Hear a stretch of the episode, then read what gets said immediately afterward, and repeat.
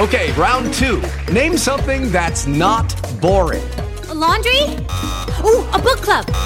Computer solitaire, huh? Ah, oh, sorry, we were looking for Chumba Casino. That's right. ChumbaCasino.com has over 100 casino style games. Join today and play for free for your chance to redeem some serious prizes. ChumbaCasino.com. No purchase necessary. Full prohibited by law. 18 plus terms and conditions apply. See website for details.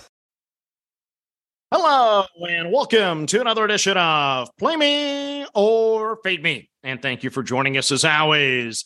And that's a winner and a no hitter. Oh boy, what a night in sports on Wednesday. I go 2 0 in the MAC. I hit both games. I go 5 0 on the card. And then the Houston Astros put me in my place. Christian Javier and the Astros bullpen pitches the second ever no hitter in the World Series. That's why I'm late dropping this podcast. I couldn't miss a moment of it. It was history in the making, and it happened. What a tremendous accomplishment. I'm talking about me again. I went undefeated in the MAC. Can you believe it? I almost called my parents to tell them the good news. They don't even know what the MAC is, but they'd be proud of me. I know that much. So let's recap the card for you. We cashed the Astros over the one and a half in the first five. And remember on the podcast, I was debating between the Phillies under in the first five and the Astros over in the first five. They both end up hitting, but the Phillies under was the easier play. Nonetheless, we cash on the Astros and we're happy about it. We also played the Astros on the money line. That, of course, cashes. Then in college football, we played Western Michigan and Bowling Green under the 23 for the game, or excuse me, under 23 for the half. We cashed the ticket because they didn't even get to 23 for the game. That's how easy that one was.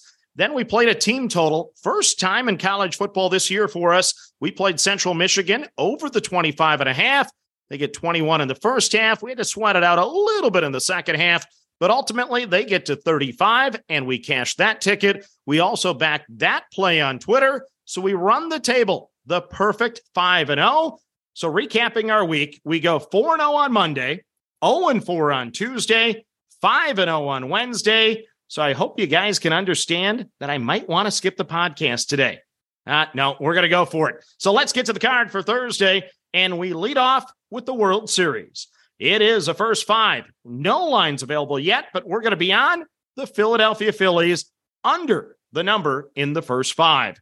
So, what was the stat that I heard this week? Madison Bumgarner could pitch, get no outs, give up 23 consecutive runs, and still have a better career ERA in the World Series than Justin Verlander. So, I get it. Eight starts in the World Series, an 0 6 record a 6.07 ERA.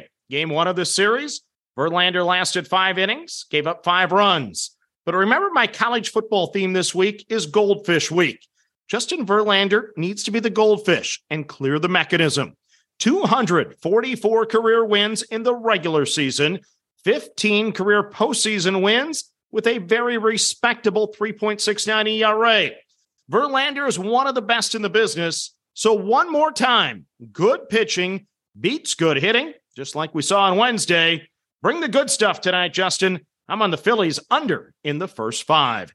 And then we're going to do it again. It's the World Series money line tonight. We're going to take the Astros at a to be determined number. We'll post both of those bets once again in the show notes. Next up on the card, we go to the National Football League.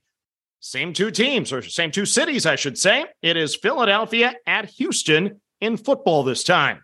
So several fans expect the Astros to outscore the Texans on Thursday. And that maybe wouldn't shock me. I like nothing about this game. If it were played on Sunday, I wouldn't touch it with a 20 foot pole, but it's on Thursday and I'm going to play it. I dislike the 14 point spread. The Eagles, they've held five of their last six opponents under 20 points. The Texans have given up 38 to the Raiders and 34 to the Chargers this season, but overall they're holding opponents to just 22 points per game. You probably know where I'm going. When in doubt, play the first half under.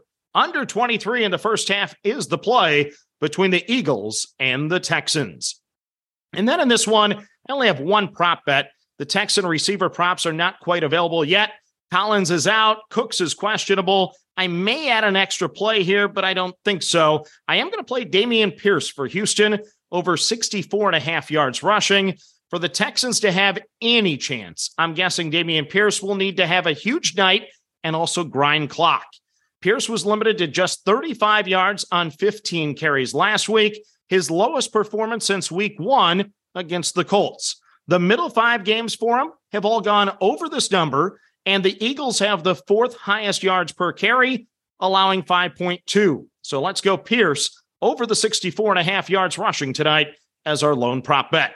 Next up, we got two college football games on the card, and we lead off in Conference USA.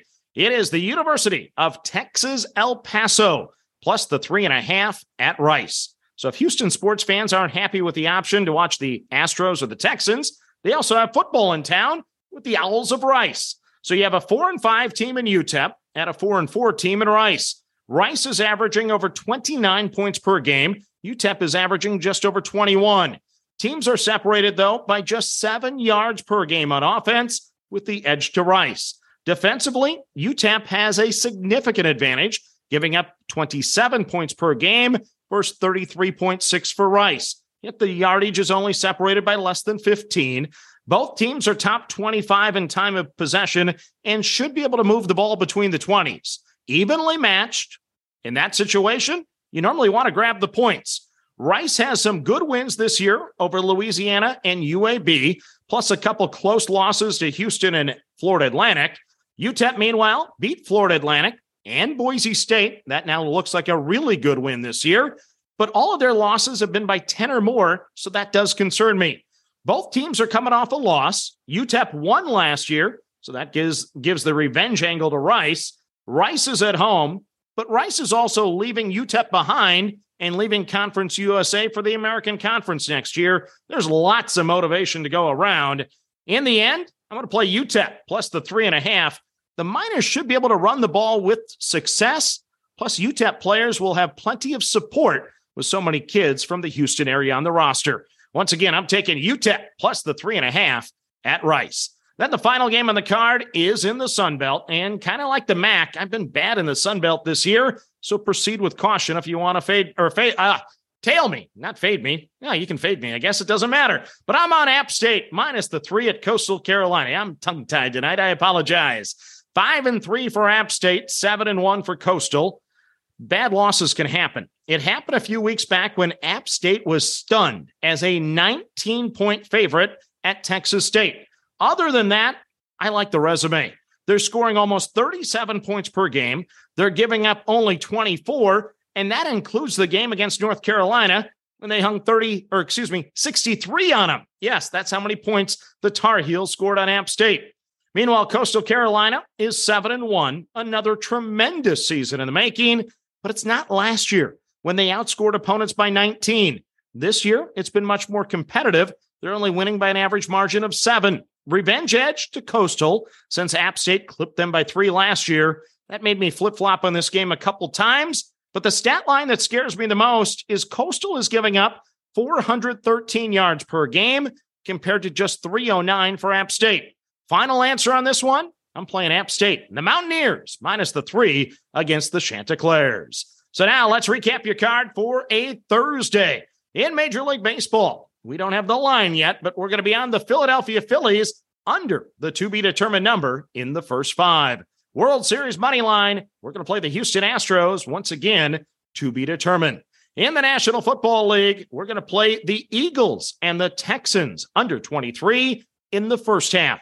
We have one prop bet in that game. It is Dameon Pierce, the Houston running back, over 64 and a half yards rushing. Then in college football, we're on UTEP plus the three and a half at Rice, and we're on Appalachian State minus the three at Coastal Carolina. So that's your card for Thursday.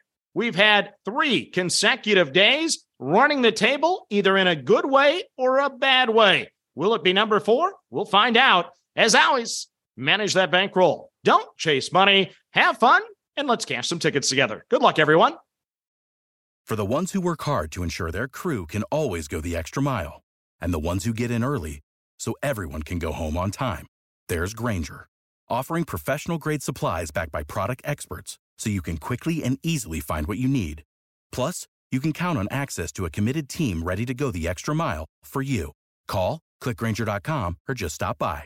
Grainger, for the ones who get it done.